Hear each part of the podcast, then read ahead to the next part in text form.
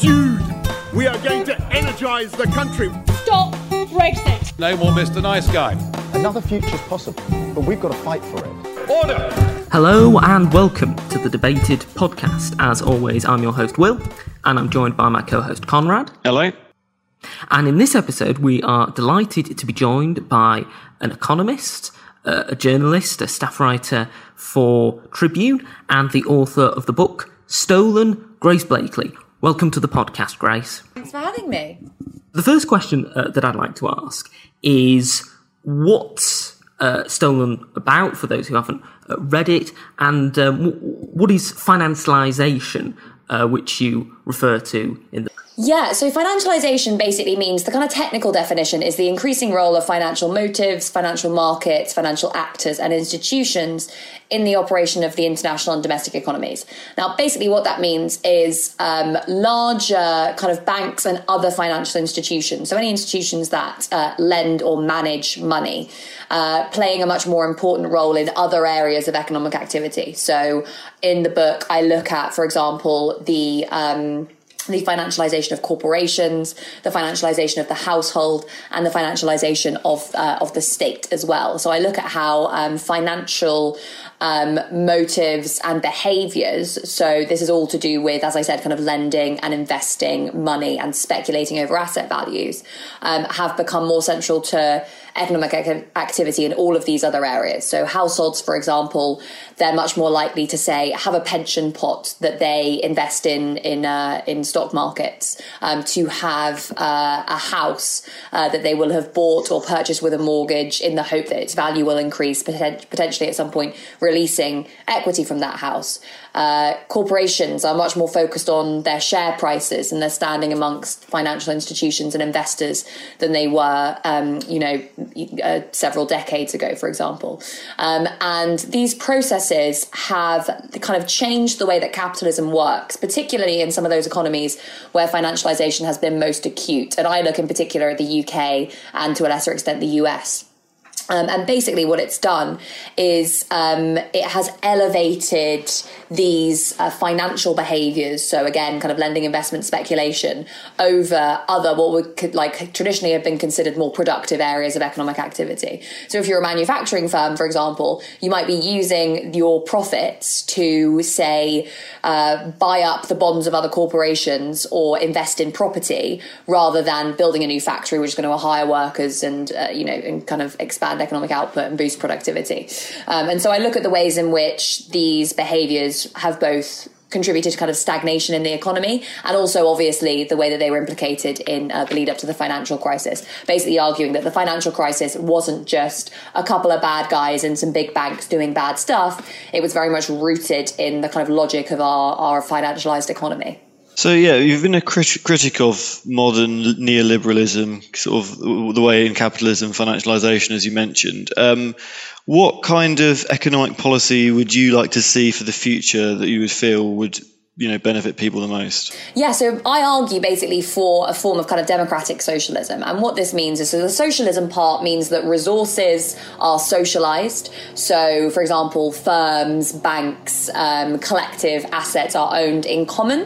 Um, and the democratic part is to do with the way it's achieved which is democratically and also the way in which the system ultimately works. So this basically means making sure that decisions over resource allocation um, various other decisions about production distribution etc are all made democratically. So whether that's you know having uh, worker or cooperative ownership of firms, or having you know uh, ordinary people elected to boards, or having community-owned banking systems, for example, it's uh, it's about both uh, ensuring, as I said, kind of socialized collective ownership of the most important um, institutions and assets in our society, and making sure that democratic methods are used for determining how those things work. What do you think is the difference between political and economic democracy? That's a really good question. Um, so political economic political democracy, sorry, is, is at the core of kind of traditional liberalism. So um, you know Mill and Locke and whoever else, uh, all the kind of forefathers of, uh, of what we kind of traditionally see as English liberalism, really prioritized uh, this idea of political democracy. Of course, at the time that generally only extended to men with property being able to vote in elections, but you know this was the idea. Um, and it is premised upon the idea that uh, you have different individuals in a society with different needs who um, should have the opportunity to voice vocalize those needs during elections in order to kind of collectively determine the way in which society should develop. And crucially, the idea uh, as well, uh, kind of within liberal thought, is that um, the needs of the collective have to be um, constrained to ensure that they don't kind of override the needs of minorities as well. So it's kind of a system of, of democracy that is associated with norms, um, you know, and, and rules and, uh, and, and systems that are designed to to you know promote a kind of liberal sense of, of human rights. Crucially, most of those early thinkers didn't really extend those notions of kind of protecting individual rights to the realm of the economy.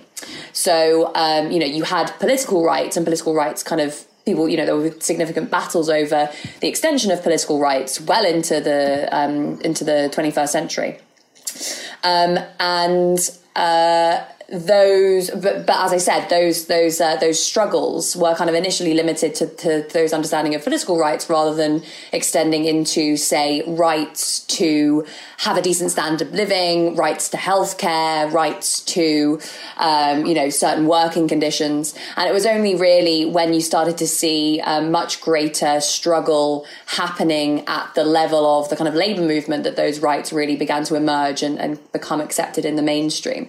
So the idea of, of, uh, of economic democracy is about extending some of those principles that we use to govern our political institutions into the realm of the economy. So into the governance of firms, into the governance of financial institutions, and also into other areas of the state. So it's actually as much about deepening political democracy as it is about extending it.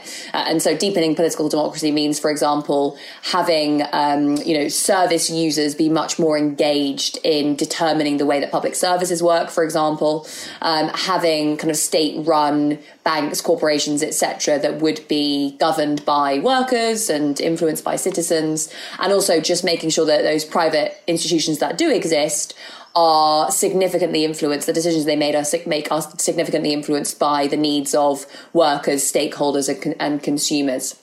Um, but as I said, there's also a role here, particularly when you look at the um, the extent of just you know liberal political democracy in many countries around the world. There is also, I think, a real argument to be made for just the deepening of that. So, getting rid of the House of Lords, for example, getting rid of the City of London Corporation, which technically has its own, um, which is a, technically a private corporation rather than a normal local authority. These kind of archaic elements of our democratic system also need to be uh, removed as well. So, yeah, I mean, it's really about extending those principles about um, collective decision making into the realm of the economy, which is allegedly governed by the kind of abstract principles of free market competition, but which is actually, in fact, in you know, in the way that it, it actively works, is really predominantly run by a small number of large corporations, supported by decisions that are made centrally by a by a state. So, um, talking about democracy, now we obviously had an election last year, which Labour didn't do particularly well in. Do you, what kind of reasons do you think were the reasons behind that defeat? Yeah, well, there are a lot to choose from. Um, to be honest, I've been I was very overtly critical about um, the kind of people's vote stance on Brexit from the very beginning. I was obviously one of those very few people that was on the left advocating for leaving the European Union on the basis of, again, these considerations of democracy. So the fact that the further you take decision making away from, um, from uh, you know the level of the the community, the um, the level of the individual, actually, um, the more alienating it becomes. So you know having so many different levels of decision making that made it very difficult for democracy to access the centre of the European Union was something that really. Um, you know, made me think that it was uh, not a particularly progressive organisation, and a view shared by a lot of um, uh, Labour socialists, people like Tony Benn, for example. Um, so you know, I was one of the few people that was kind of saying, on point of principle, we shouldn't be, uh, we shouldn't be, we, we shouldn't be backing this kind of second referendum stance. But also, I think there were a lot of people who were kind of perfectly happy with the idea of Europe, who also said this is not a stance that is going to help Labour in the election because people are so sick and tired of talking about the issue that they just really are kind of want it to be over and done with. And obviously, there was always the threat, which ultimately happened, of Boris Johnson being able to kind of decimate UKIP and unite the right around his um, around his agenda, which you know made our position look even more fragile. So you know, I I place quite a lot of emphasis on that. I also think that the um, the kind of flip flopping over Brexit really dented support for Corbyn himself who got quite a significant uptick in support in 2017 because he had this image of being a kind of anti establishment politician, someone who was honest, someone who didn't try and triangulate, um, and, you know, who you could therefore kind of vaguely relate to obviously a couple of years later you'd had yes the press laying into him but also his flip-flopping and what seemed like triangulation over brexit which was the obviously central issue that everyone was talking about at the time. And i just don't think that that helped his um, his poll ratings at all. It made him look like a kind of typical establishment politician. And i think when the the commitment came out to back a second referendum that just consolidated a lot of people's belief that he, he wasn't someone to be trusted. And i certainly experienced that um, when I was traveling around the country during the election. I spent a lot of time, particularly in the, the Midlands and the North, and that was like a lot of what people were saying, which was, you know, a shame because that's obviously not how I saw him. Um, so I think that was definitely a big mistake. There are also some legitimate criticisms to be made. I think of the the manifesto. So it was too broad, wide ranging. It wasn't kind of focused enough. It didn't have a coherent message. But really, I think it's just it's that Brexit question and also the impact that the Brexit issue had on Corbyn's personal support. Are you worried at all about the potential economic impact of a no deal Brexit? If it occurs. Absolutely, yeah. Um, I think, particularly in this context, um, the fact that this government does not really seem to have a negotiating strategy um, is is is very worrying because obviously, you know, that could add to the sh- the economic shock that the UK economy is is currently going through. Um, you know I have my criticisms of the European Union, as you've heard, but I think there is a way of uh, negotiating a way out of some of the worst elements of it, whilst you know maintaining close trading relationships. Um, and I do not think that's the route that this government uh, is particularly willing, or in fact able, to take, given the centrality of Brexit to its popular support. If it reneges on that, then you, you could potentially see it losing significant amounts of support in those places where it's picked it up. Um, so, yeah, I am worried. I am very concerned about that. I mean, the question is whether or not we end up in a recession so deep that it becomes impossible to imagine creating that level of, of extra disruption um, without, you know, doing some sort of economic policies that are significantly outside of the, the Conservative Party ballpark. So we'll see what happens, but you know, it is a source of concern. Although I will, I do also think that at this point in time, the Conservative Party is perhaps much more conscious of the fact that people aren't going to put up with another round of austerity. They're not going to put up with huge amounts of economic disruption. So, any moves that they do make on the EU, they'll have to counter with potentially more expansionary fiscal policy um, or, or kind of uh, policies to that effect. You mentioned Conservative Party going outside its comfort zone on the economic issues, and we've seen that obviously with coronavirus the amount of money that they've spent on things like the furlough scheme, support for businesses, that would have been un- unthinkable a year ago. Um, do you think this is part of a more general trend in the Conservative Party away from the typical Thatcherite economics, or do you think this is just related just to this crisis only? I think basically, you know, my view of, of Conservative Party policy is that the Tories kind of undertake um, policy decisions on the basis of what is in the interests of capital. So, what's in the interest of big business, of finance, of all those kind of important sectors of the economy. And at the moment, you know, whilst in the immediate aftermath of the financial crisis, you can make a strong case to say that too much government spending would have potentially damaged the interests of those sectors of the economy by, for example, you know, um, boosting employment and wages to such an extent that it harmed profits or that it potentially kind of eroded the power of, of capital relative to labor.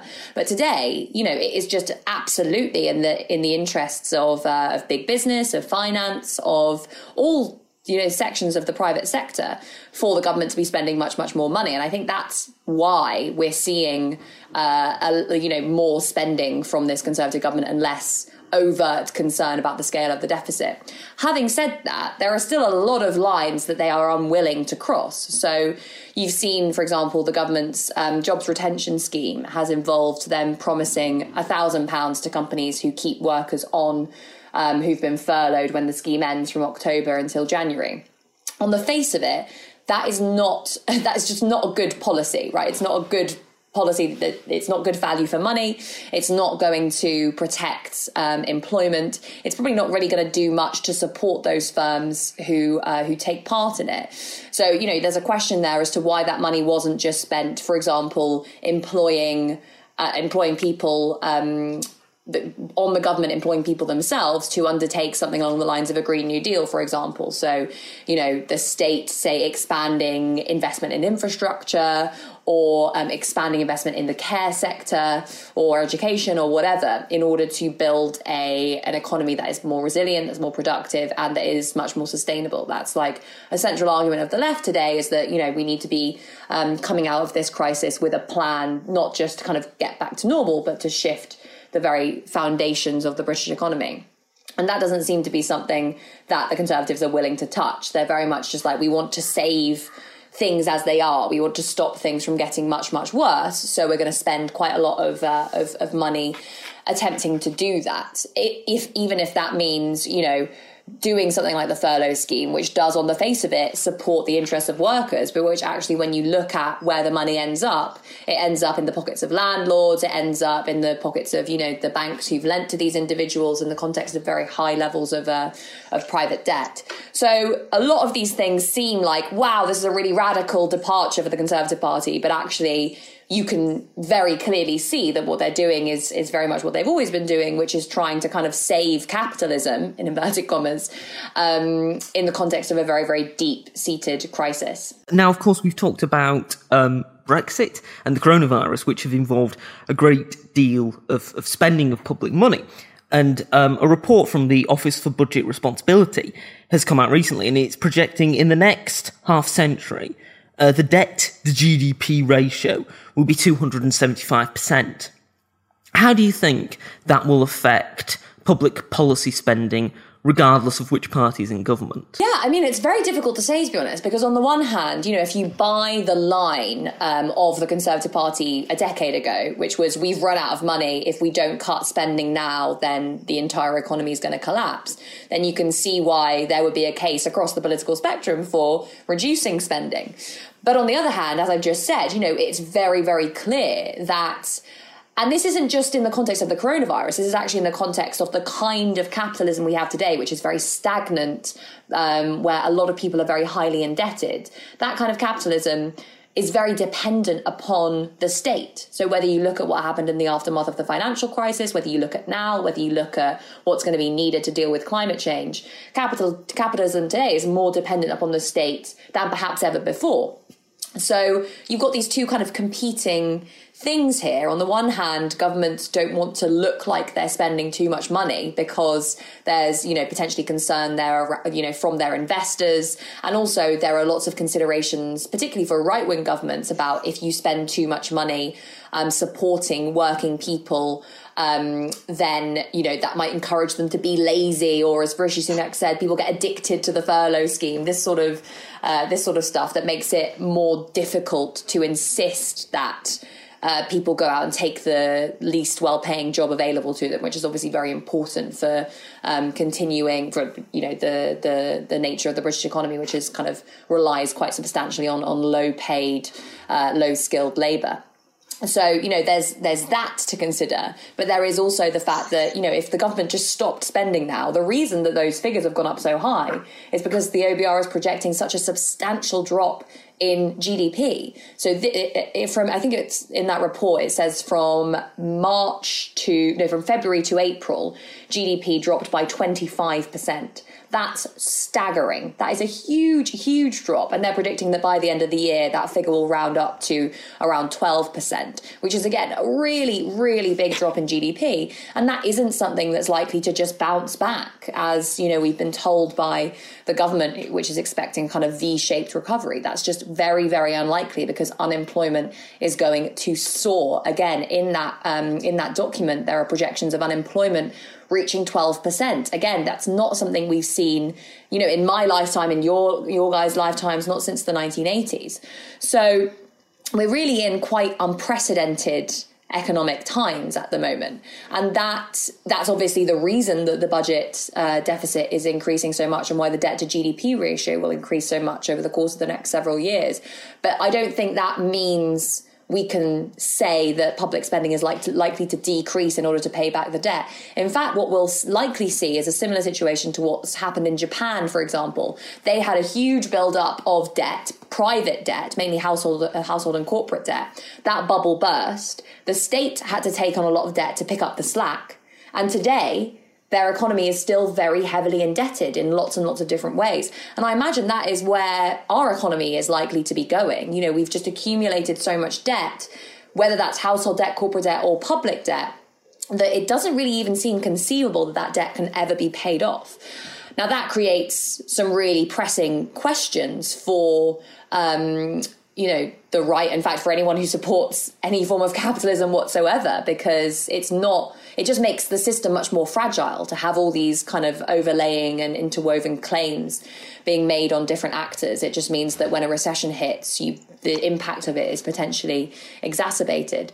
Um, so that is a really really profound question i think as to what we where we go next in the context of this highly indebted form of capitalism that we we live under today. Now there are some people who are saying we need a debt write off for example. So a household debt a big chunk should be written off. Sovereign debt especially for poorer countries that can't afford to pay it should be written off. That's personally something that i think is a, a very interesting proposal um, but obviously it would require a huge amount of political will to push it through now, talking about things going into the future, Labour have got a new leader, Keir Starmer, who will most likely be taking them into the next election. At the moment, he's polling about sort of four or five points behind the Conservatives. Would you think that's sort of compared to the last election? Is that progress, or is that not as well as you might have expected or hoped? And how do you think he's going to do at the next election? I think nearly any kind of um, you know, it would it would have been hard to do worse in terms of in terms of votes than uh, than the last election. So naturally, there's been something of an improvement, but I don't think the improvement's been on the scale that a lot of people were expecting. Um, I don't know if you remember, there was all that um, a lot of people, a lot of kind of political commentators who were suggesting that uh, a couple of years ago that if the Labour Party had had any other leader, they would be 20 points ahead in the polls, and I think that um, sentiment can only really be uh, be be deeper today, given the kind of massive incompetence of the government that we have uh, at the moment. So I think a lot of people will be surprised that Keir Starmer isn't racing ahead in the polls. Now there are a couple of reasons for this. I think so. Yes, the Labour Party. Um, so sorry, Keir Starmer's approval ratings personally are quite high, but that isn't being reflected in voting behaviour. Now, I think part of that is just a natural initial bump that any new leader gets. Part of it is because if you look at, if you break down the polling on Starmer's leadership um, approval, a lot of people just don't know who he is. So that's obviously going to be something that's going to dent Labour's uh, Labour's um, support because you know a lot of the time, especially in a kind of democracy such as ours, when you're voting for a party, you're voting in large part for the leader, which is a big part of why we did badly in 2019. Um, so, you know, Keir Starmer needs to be much more out there than he is right now, much more critical of the government, much more active in saying this is what the Labour Party would be doing, uh, because he's not really doing much of that at the moment. He's kind of, he's been quite quiet. Um, and, uh, there's also, I mean, yeah, there's also uh, those questions around how the government handles the pandemic as it worsens and what Labour's alternative would look like. Because at the moment, it does seem like there's a strategy which is don't criticise the government too much because people will view it as Labour politicising the pandemic. But I think as things start to get worse, if you don't have an opposition there saying, this is not the only course of action. We could be doing X and Y and Z. You know, we could be creating a much more sustainable recovery, which was associated with a Green New Deal, where you had uh, much um, a state, the state playing a much bigger role in ensuring people had access to employment, um, where you had a, a much stronger and more resilient healthcare system, all these sorts of things. Then people are going to look around and think, well, you know, this is the only way that things could be. They're not going to be able to envision an alternative. And if they can't vision, envision an alternative, then generally when people are scared as they are now and will probably still be in four years they're just going to vote for more of the same so i am worried that if starmer doesn't get out there and start presenting some proper alternatives to the current government's approach to this then it's not then you know labour is not going to do well at the next election and a big part of that you know, a big part of Labour's success, especially when the Conservative coalition is so united, and that is predominantly, you know, kind of older homeowners and, um, you know, people who are voting Conservative out of basically a, a commitment to kind of cultural conservatism. Um, th- that bloc being so united, having you know taken away a lot of support from places like UKIP, for example, means that Labour has to rely on first uniting its own base, but second, encouraging non voters to come into the electorate. Because that's actually been a big reason, a big factor behind the falling support for Labour really since 1997 because a lot of working class voters in particular have been leaving the electorate ever since then at every election you see this happen more and more and more just a huge number of people don't vote and a lot of those non-voters would otherwise be labour voters so unless Starmer can kind of get a message that is um, you know, exciting enough to encourage people to actually get out of, get out to the polls, then yeah, I'm concerned about about Labour's chances at the next election. Definitely. Uh, now, speaking of Keir Starmer, he recently sacked the Shadow Education Secretary, the former Shadow Education Secretary, uh, Rebecca Long Bailey. Do you think that that was the right thing to do? Um, I don't. No, I mean, to be honest. So Rebecca Long Bailey, obviously for context, retweeted an article in which Maxine Peake um, used what could be described as kind of anti-Semitic tropes. Now, personally, I don't think the language that she used was you know, I wouldn't use that language, right? So she obviously said that the uh, the American police learned the tactics they used to kill George Floyd from the Israeli police. Now, personally, I don't see where that's relevant. I don't see why you would use that analogy. Um, I don't see why you would imagine that the American police would need external support for using tactics that they've used for a very, very long time. But I don't think it's legitimate to say that because Rebecca Long Bailey retweeted an article in which Maxine Peake used ill advised language, you can therefore say Rebecca Long Bailey is anti Semitic, given that there is little or no evidence that that is the case on the basis of the rest of her political career. So I kind of think this was a, a, a massive, it, it, it, seems like a very overtly sectarian move. And I mean, especially when, for example, you can argue that there are people in Keir Starmer's team who've made more anti Semitic interventions. For example, Rachel Reeves, who, uh, who expressed her support for, uh, for Nancy Astor, who was famously kind of supportive of the Nazis.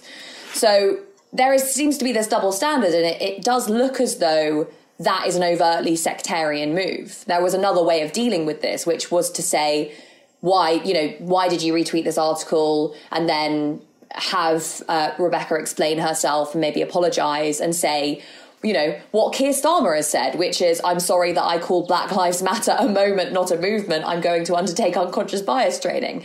It kind of sets double standards not only in the treatment of anti Semitism within his own party, but actually about his treatment of racism in its entirety. Because arguably, what he said about Black Lives Matter was more offensive, right? Was more uh, evidence of kind of more deep rooted um, uh, racial intolerances. So I think that this does look like it was a sectarian move. Um, and obviously, it was kind of applauded across the press.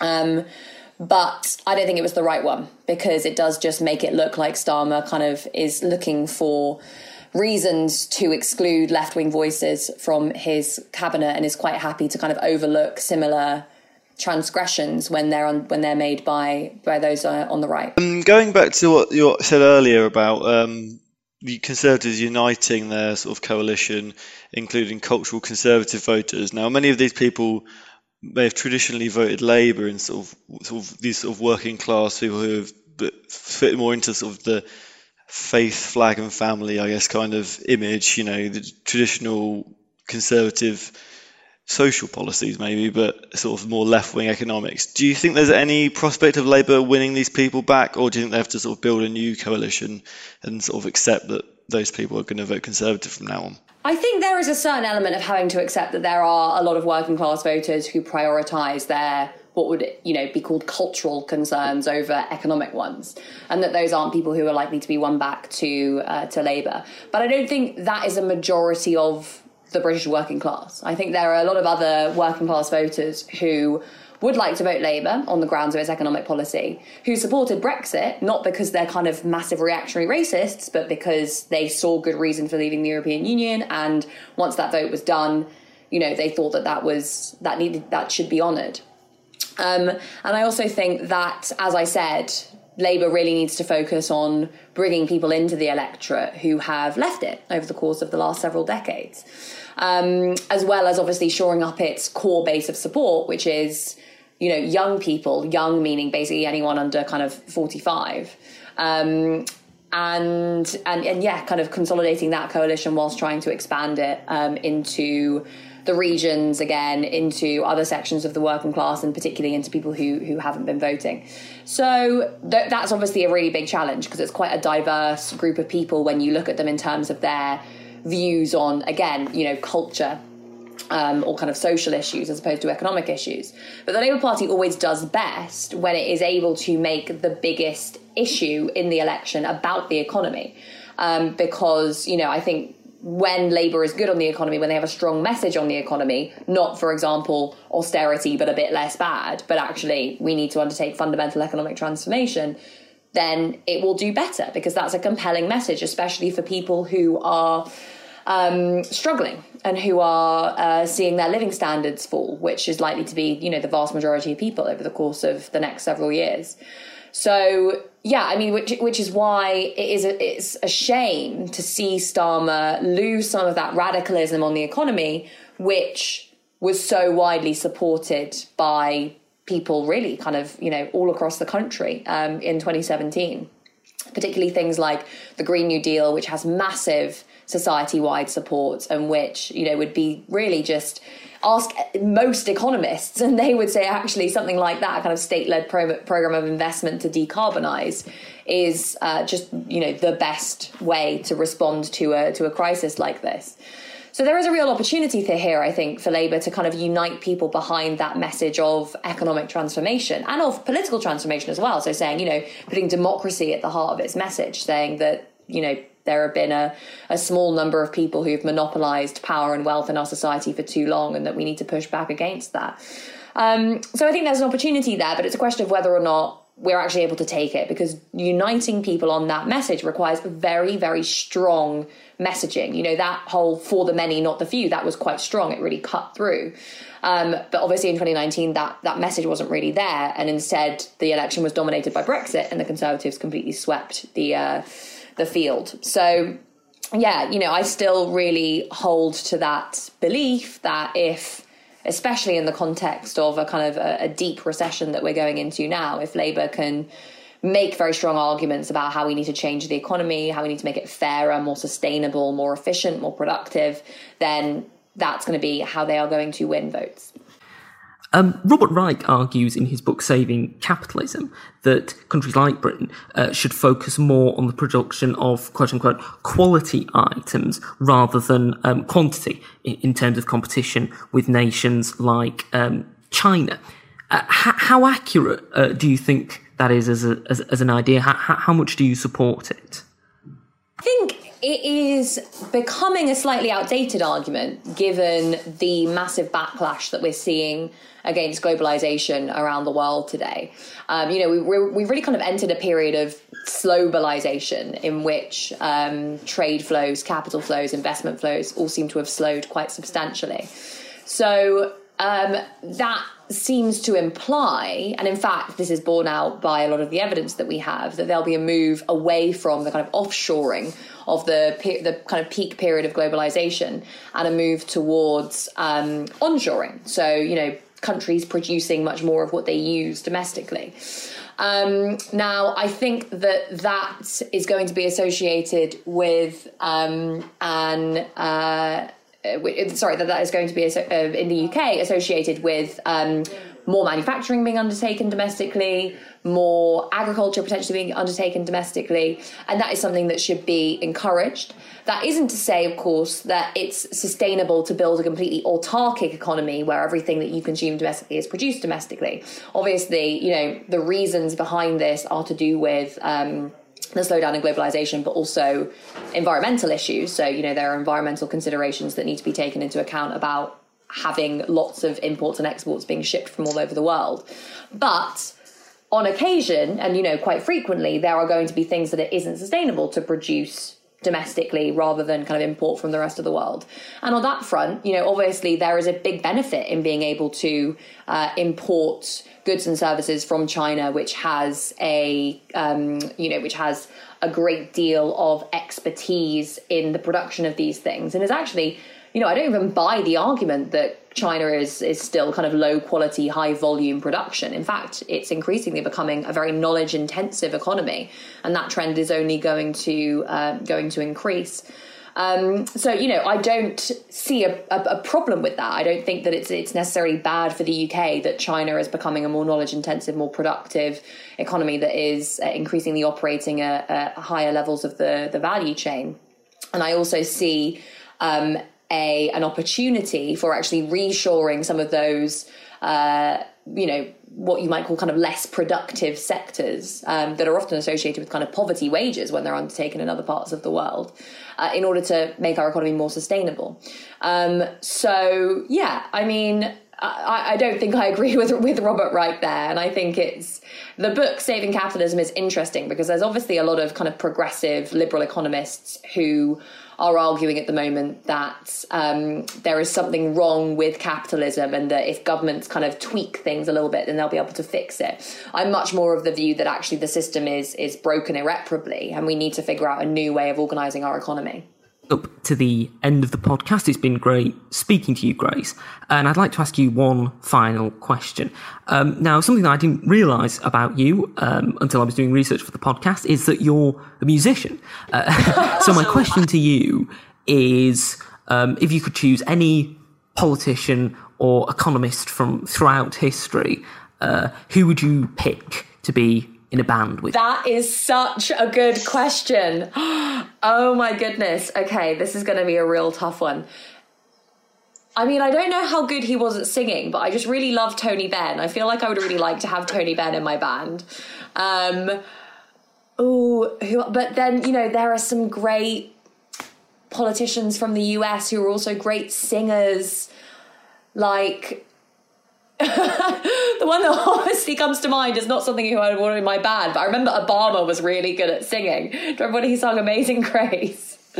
Um, oh, I don't know. I mean, maybe someone like Angela Davis or um, yeah, maybe maybe a kind of a politician from sub-Saharan Africa, a cool socialist um, like Thomas Sankara. Oh, I don't know. It's too. It's there's too many possible options. But I think if I had to form a band with anyone, it probably would be Tony Benn because I feel like we would really have a lot of chemistry. so, um, great, you've got some great suggestions there, and I think that, uh, as you said about um, Tony Benn, I think a lot of our uh, listeners uh, would agree with you. Uh, thank you uh, once again for coming on the podcast. Thanks very much for having me. Thank you for listening to the podcast. Don't forget that you can subscribe on iTunes, Spotify Podbean, or YouTube. You can follow us at Debated Podcast on Twitter, like us, Debated Podcast on Facebook. And if you want to email us, either about appearing or making a comment or reaction to the episode you've heard or any other episodes, then email us thedebatedpodcast at gmail.com. Thank you for listening. I hope you listen to the next one.